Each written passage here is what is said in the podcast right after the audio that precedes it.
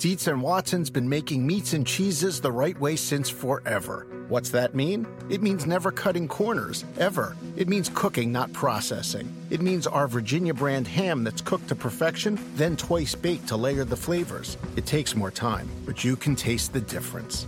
We come to work every day to do it the right way, even if it's the hard way. Because if it's not right for us, it's not right for you. Dietz and Watson, it's a family thing since 1939. Life is a highway, and on it there will be many chicken sandwiches. But there's only one McCrispy. So go ahead and hit the turn signal if you know about this juicy gem of a detour.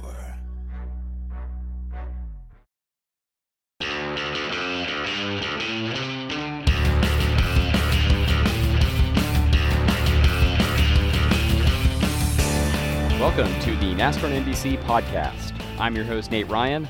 Today, coming to you from the fourth floor terrace at the Indianapolis Motor Speedway Media Center. I actually thought we were going to be on the third floor, but we're on the fourth floor, which means we have an outstanding view here of the infield midway, the TV compound, and we can almost make out the snake pit where various debauchery happened today with a lot of EDM music. And appropriately, because I mentioned EDM, I'm joined by Jeff Gluck of jeffgluck.com. Thanks for being here, Jeff. Yeah, I'm really happy to be here.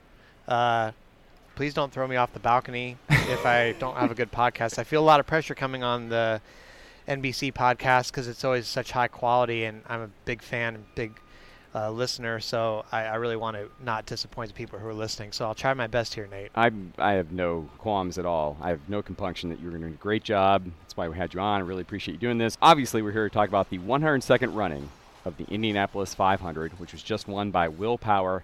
Jeff, very interesting race today. I think it was what we expected, but if you're a fan of the Indy 500, it wasn't really what you were expecting uh, based off the last six editions of this race, which featured just nonstop lead changes.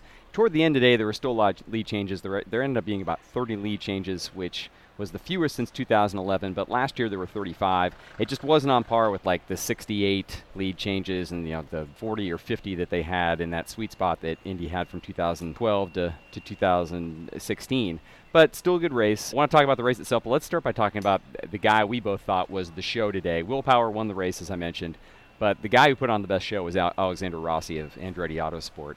And there were two restarts in particular where he just went to the outside and you like turned around and you were like, gotta watch this, you gotta watch this because I was doing something else and looked up at the replay and it was like watching a guy basically fit his car through a hole that was just big enough to fit his car both times. Yeah, that was really that was definitely the highlight of the day, I think. And nothing, this takes nothing away from Will Power. Obviously, right. I mean, he won the race and deservedly so. It's not like he backed into it or didn't have to do anything hard. I mean, he certainly drove a great race himself, but he had favorable track position. Right. Um, as we'll get to later. You know, at one point, I mean, you you completely debunked the stat the strategy in a Steve Letarte way by saying this is this is no it, it was Power's race the entire time like you you saw right through the strategy and what was going to happen so Power didn't have to do anything spectacular necessarily while Rossi absolutely had to do spectacular things and and did um, and and you know he took he so downplayed it afterwards like well you know that was the hole I mean, you know that, that's where I was gonna that's where I had to put it but I mean, you know, nobody else was trying. I don't even think that anybody else was trying those moves on the outside, let alone making them work, especially on the restarts.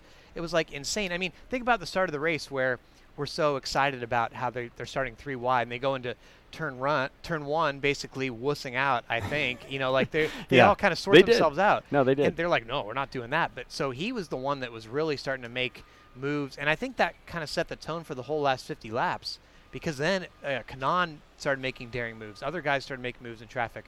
Up until like that point where you got to the end of the race, we were all looking at each other thinking, "Oh, boy, they really screwed this up." Right. No lead changes in the first 30 laps. Ed Carpenter started on pole and, and led it, and it was very much a single file parade for the first 30 laps. And I think there was some great uh, consternation that that might be how the race unfolded. Again, as I said, I think the end of the race sort of saved it. But I think you're right, Jeff. I think Rossi showed the way he showed people, hey, on first of all, you got to get all you can get on restarts. It was very much like a NASCAR race in that regard. Say a NASCAR race that we've seen at a mile and a half track in recent years, where aerodynamics are so important, and if you don't gain positions on a restart, you're not going to gain positions because everything is so aero dependent and guys just fall behind each other. So This race felt like that, eh, but I feel like, as you said, Rossi was the first guy who recognized that restarts were going to be the only time I'm really going to advance my position. So he picked up probably somewhere in the neighborhood of eight or ten positions and two restarts. And as you said,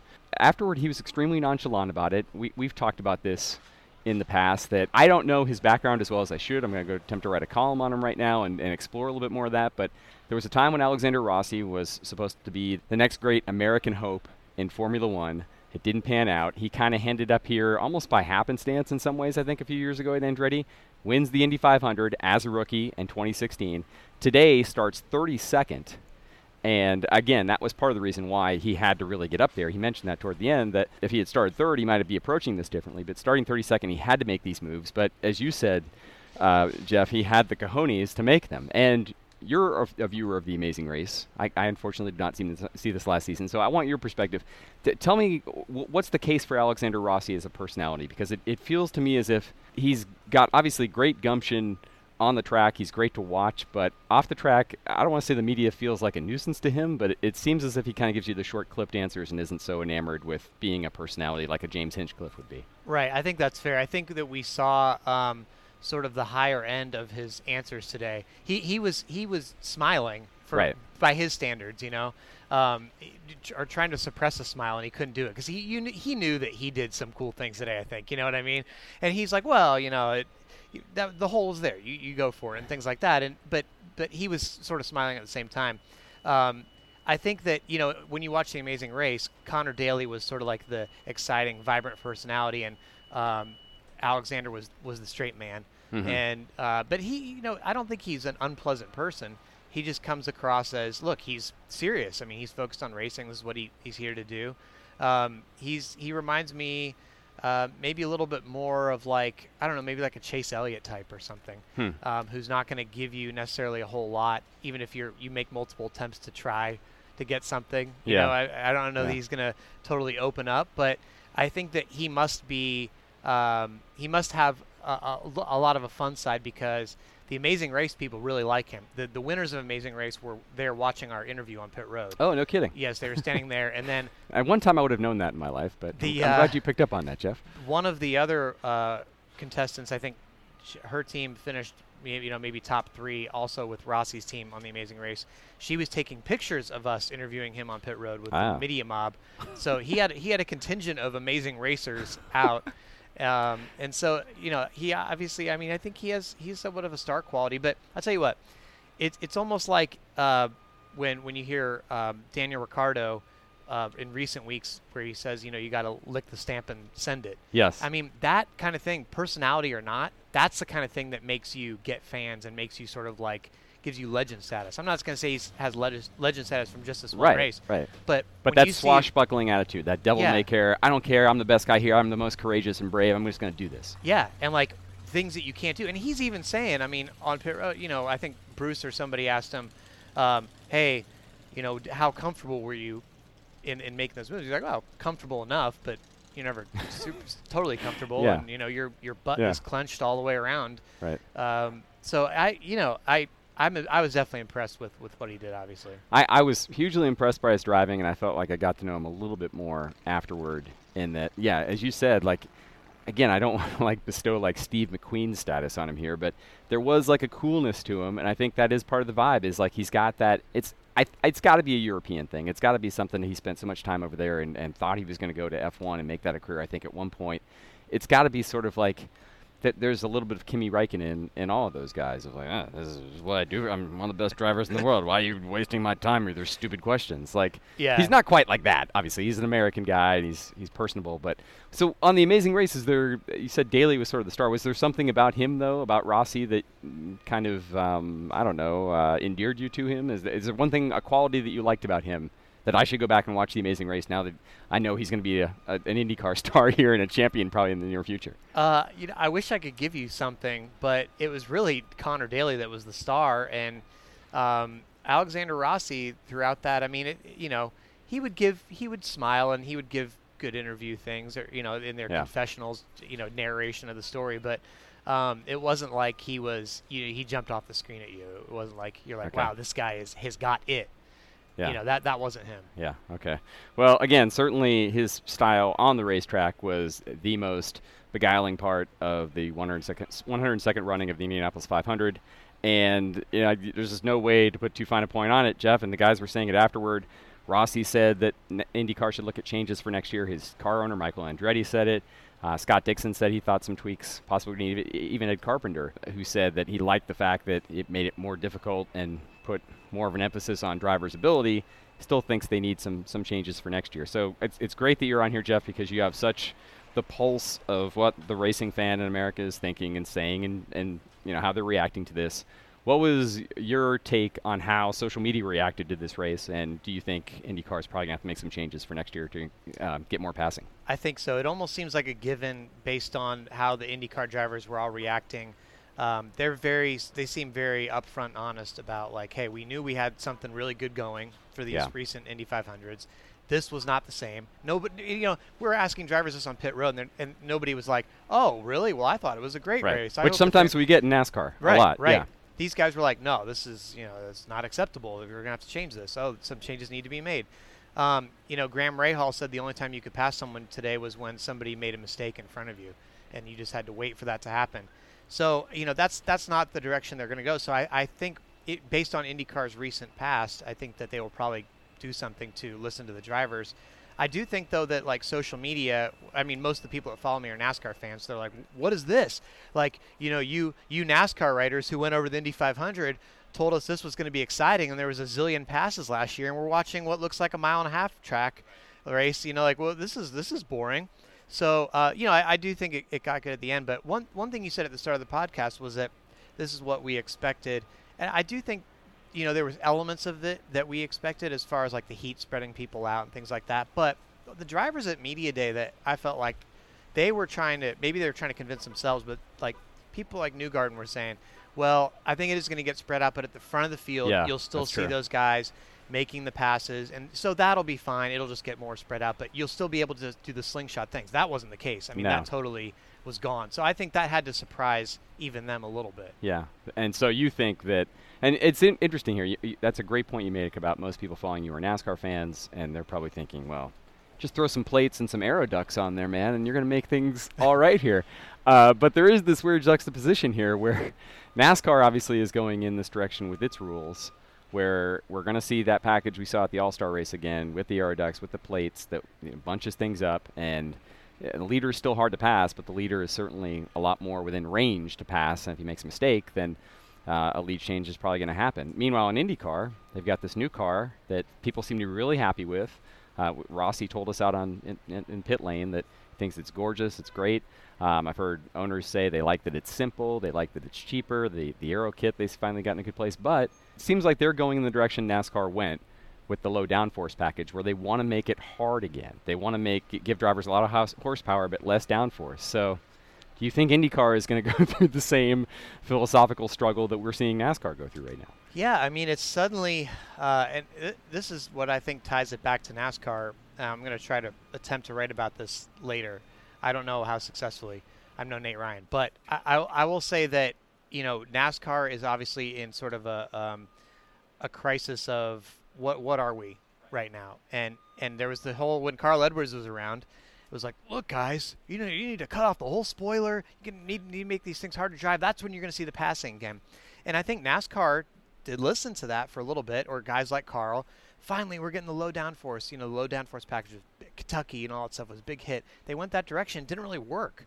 So now they're toying with this high downforce, the idea that worked at the All Star race, and all of a sudden it's like, well, wait a minute, maybe this is the direction to go for racing because look what happened to the Indy 500. The Indy 500 goes from this unbelievable race to this race where they get out of the cars and immediately there's no second guessing at all. They're like, this this isn't what we want. Um, fans saying this isn't what we want too. So maybe more downforce is the way to go. It's funny how this has swung totally the other direction. But um, the the only complication is, and I, I'm not an expert enough on IndyCar to know how this works, but it seemed like their whole new car thing, they're trying to get simplistic, as you said, and have one thing that fits the ovals. And and th- they were like, well, maybe maybe this will affect the Indy 500 a little bit, but it'll make for a good show on our other races. Well, then they hurt their biggest, most important race. But how hard would it be for them? I, I don't know the answer to, you know, have something different for just this race.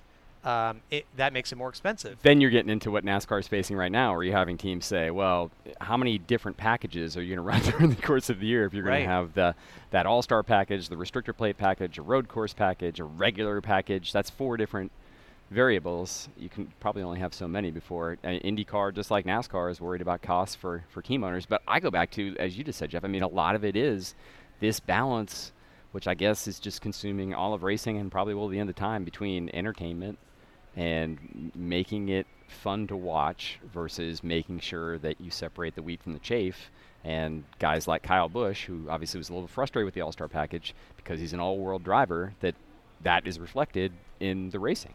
Yeah. Well, and I think it's very sensitive here as well. Well, of course it is in NASCAR too because Yeah. everybody's trying to figure it out. But I feel like the Indy 500 has solely sort of brought IndyCar racing back a little bit, and a lot of that certainly it has to be because of the 100th running and all the Right. hype around that. But a lot of it has to do with wow, this is the last you know five years in a row until today was like, dude, this is unbelievable. It's not just the biggest race in the world; it's the greatest race in the world. Yeah. it, was the best race to watch for like four or five straight years there. So if they get away from that at all, uh, there's no 200th running coming anytime soon Yeah. of the- Indy 500 to celebrate. So you got to do whatever you can to keep this race strong. Yep. Maybe maybe it is at the expense of your other races. I don't know what you do, but um, you know, in a perfect world, you I think you would go back to the days of well, this is our road course car, this is our short track car, this is whatever whatever car.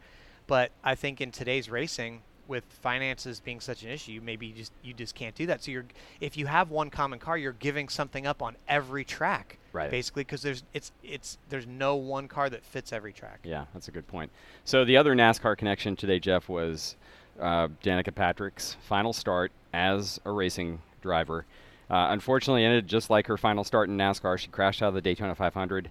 She crashes out today after uh, qualifying seventh and running fairly well um, early. I mean, she was kind of holding her own, like in the, the, the low teens, like around 12th, 13th, and then like so many drivers today. I mean, she was probably one of seven or eight guys, many very experienced. You had guys like Bourdais and Castroneves. The car just snapped and it was gone, and she was wrecked.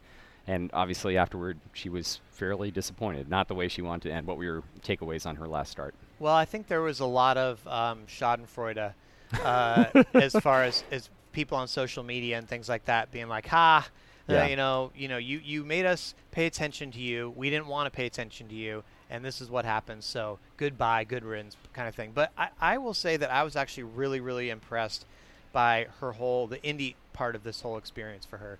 Um, you know, to, when uh, you know, I was pretty cynical when she first said, you know, I'm going to come back for these last two races, and I'm like, oh my God, she has no business trying to go back to IndyCar after a seven-year layoff. That is super dangerous. I mean, Mhm. that just seems like a really bad idea. But actually, she did the complete opposite, where she came back to IndyCar and she proved like she is a great IndyCar driver. I mean, she made the Fast Nine in a really tough uh, situation for drivers. I mean, there were some very good drivers. Right. Hinchcliffe missed the entire race. Right. Um, and now that wasn't totally his fault, you know, things with the car. But I mean, she had gone out there and proven herself, and the drivers on media day were like, "Man, I mean, Sebastian Bourdais says." I really wish she had never left because I think that her career could have been an entirely different story. I understand the financial reasons, but I'm sad that it didn't really work out for her here, or you know, she didn't stay here because it, it could have been a, a different conversation. She went to NASCAR and got this reputation that, you know, th- that she's not a good driver. I think actually she probably was a good driver, at least for Indy cars. And maybe, maybe after seeing this, maybe it was more of a fact that uh, she fell victim to the open wheel trying to go to NASCAR thing like Dario and people like that rather than she just wasn't good. Because I think she proved herself this Yeah. weekend. Unfortunately, it didn't end well for her, but um, I thought she made a good showing of herself overall and sort of, even though it was her last race, reminded people like, hey, actually, uh, I'm good at this. Well, and to that end, I think it, it prompted, so, as you just kind of alluded to, Jeff, some second guessing. I mean, she said that no matter what, even if she had won today, this was it. This was going to be her last race. But I, people were asking, you know, what if she did come back? She showed she could do it. And of course, what if she hadn't left? And I had um, Elton Alexander, who writes for the Cleveland Plain Dealer, longtime auto racing writer for that newspaper, say he was asking me about like, do you think five years from now Danica will come to realize or, or she'll admit that hey maybe I shouldn't have gone to NASCAR and I told him no because I think like she's always going to look at it as regardless of how she did in NASCAR that was a move, or how it might have taken away from what she could have accomplished here. That was a move she had to make because if she hadn't made it, she would always wonder, what if I didn't go to the most, you know, the biggest platform, the biggest like broadcast of my ability as a, and and my brand, which we know is very important to her. I I don't think she has any second thoughts about like, hey, if I would have stayed in IndyCar, maybe I would have won again. Again, maybe I would have done better in NASCAR. I think that no regrets. What do you think? I think that's true, and and especially at the time, somebody may, it might have been you reminded me this weekend. Like it was much more of a no-brainer at that time too. Yeah. The way IndyCar was, uh, its stature was compared to NASCAR. It was all predicated on her. At, Yeah. at much more so. The- Right. Like you said, this race changed it. Right. Yeah. And and you know, um, obviously the, she had already made her decision then, but uh, Wheldon had just gotten killed. Right. Uh, I mean, there was a lot of things that was like, obviously, the path is for her to go to NASCAR and try this, see if it works. And, um, you know, as she said the other day, you know, she's always going to be have this thing on her resume now. I think there's she's one of 14 drivers in history, not just female, but any drivers to lead laps in both the Daytona 500 and Indy 500. So she's always going to have that on her resume. That's always going to be part of her legacy. And if she had never gone to NASCAR, no matter how it worked out, she wouldn't have things like that. She wouldn't be able to say she was the first woman to win a Cup pole. Right. Um, so those are things that are go all go into it, part of your legacy. Maybe she could have won more here, but if she had, would it have changed anything? I, I don't really know. Yeah. Certainly, uh, she moves on now to the next phase of her life, which is going to include maybe more cooking shows or, or cookbooks or more fashion lines or apparently a lot of time in Green Bay. We'll, we'll keep an eye on, on what's to come there. We do know what's ahead for Will Power. Uh, he is now not only the 2014 IndyCar Series champion, he's the 2018 Indianapolis 500 champion, brings Roger Penske his 16th, 17th. 17th. Yep. Wow. Roger Penske gets his 17th win as a team owner, and of course, there's two things that matter to Roger Penske: uh, winning the championship and the Indianapolis 500. And Will Power's now done both of those. So where where do you think? What do you think this does for Will Power? I guess you know. What do you know about Will Power, Jeff? I know a little bit about him. I know he's a little off kilter. He's an, a fun Australian, but um, as somebody who doesn't cover IndyCar all that much, wait, what do you make of this guy? Seems like he's real intense. He's always got those eyes like popped wide open. You know what I mean? Yeah. But uh, he seems like he has a good sense of humor and is a good personality. But I think that I have gotten fooled for a while into thinking that, and I was actually I actually started typing this out as a tweet today, uh, this morning, and then I thought, no, it's just not true. I was going to say that, oh, you know, somebody's life will change today when they win the Indy 500, and I thought about how. Um, Alexander Rossi's life probably didn't really change that much when he won it. Like his day-to-day life, um, yeah, maybe it, it helped him extend a career in IndyCar or something, but um, Maybe I you got think- him on the Amazing Race. yeah, it got him on the Amazing Race, Yeah. but like I, I just don't think that when you win the Indy 500 nowadays that it's like, oh my gosh, Yeah. this is forever changed. I mean, sure, he'll be able to be come back as a legend and all all those things now, and uh, he'll always be able to say he's an Indy 500 winner. But I just don't think that it's like gonna launch him into superstar status or something like that. You know, it, it- especially because I, you know, people even though the Indy, Indy 500 is still a huge race, not as many people are paying attention to it nationally, and it's just in a, a time of transition right now. So, um, but I do think that, you know, for his racing career, this is big. You saw how happy the other drivers were for him, so they really, I obviously, think a lot of them. On media day, he was like fantasizing about what it would be like to win, Yeah. and talking about, wow, you know, just to do that in front of all those people, that would be just. I mean, he was like. That was interesting. Like he, he said after and today in the winners news conference, he said that he'd been thinking about Indy more than ever recently, like Yeah. the last year. And I he's a guy who seems to me like he he could maybe get in trouble in overthinking things because, like you said, he's so intense and he's so he would seem to be very tunnel visioned. But obviously, it, it worked for him, I guess. Well, I think too that you know a lot of people kind of overlooking at him, uh, overlooking him as saying he's not an oval guy, which he wasn't for so long, and so and and he had had what, what was it 2015 or something like that where he had had a pretty decent race going, and then something happened in the pits, I think. Um, so yeah, he he- lost to Montoya uh, Yeah. toward the end after he had, I, I think, some sort of problem, right? That sounds right. about right. Yeah. Um, so you know, obviously he had come close, and I think he'd been getting better, obviously. But it's just, uh, I, I think now maybe he he'll find some sort of a, a peace in his career, but I don't think that it's going to change. I mean, he's he's still the, he's the points leader, so it's not like it's Yeah. going to change anything about his season. Um, I don't know. I just think it, it's a solid win and something he put on his resume and be satisfied with. But I just don't see it as like a life changer. You might be right. Reputation-wise, might be the biggest thing because he's always been known as one of the best in the world, if not one of the best ever on road and street courses. Like he is just phenomenal when it comes to turning left and right and shifting and doing all those things. But the knock on him was always ovals, and when he went head to head with Dario Franchitti on a couple of championship runs. I think Franchitti won those championships because he could beat Power on the ovals. So this this might go a long way in certainly changing that reputation. And no matter what happens, when Will Power comes back here next year, 2019, the Indianapolis 500 will be on NBC. So we will be telling that story next year and uh, hopefully telling it very well. And we look forward to, to doing that next year.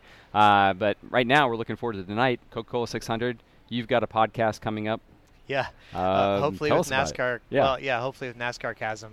Uh, I'm going to go to NASCAR Casm's house. I think you're, you're invited. You should come. I'm going to try. Okay. you have some work to do. I got to look. Yeah. But yeah, I'm we're going to watch like the, always. Watch the 600. Hopefully there's no rain delays, and I'll record my post-race podcast. Uh, I doubt it'll be as good as as your post-race podcast. Well, Please. no, you actually. Well, this is it. Like, yeah, that's not a good thing to say because then it sounds like I'm. this is a my good own horn. podcast because you're on it, obviously. so uh, th- thanks for being here. Thanks for doing this, Jeff. Really appreciate it. You do great work. JeffGluck.com is where people should go to check out all the coverage from this past week, this weekend, and check out Jeff's upcoming podcast with NASCAR Casm. Thank you so much for having me. I may have invited myself on this. No, no, this was Um, this was always my plan. So I, this is a big event. We're going to have it next year, so I, I needed a partner for this podcast. So thanks okay. for being here. Good. Thank you. All right, a reminder that the NASCAR NBC podcast is available on Apple Podcasts. Please leave a rating or review. It really helps us out. So, again, rating and review if you're listening on Apple Podcasts. Also available on Spotify, Google Play, Stitcher, anywhere you can download podcasts. You can pretty much find this one. If you have any feedback, as always, send it to me on Twitter. At Nate Ryan is my handle. Thanks again for listening to the NASCAR NBC podcast.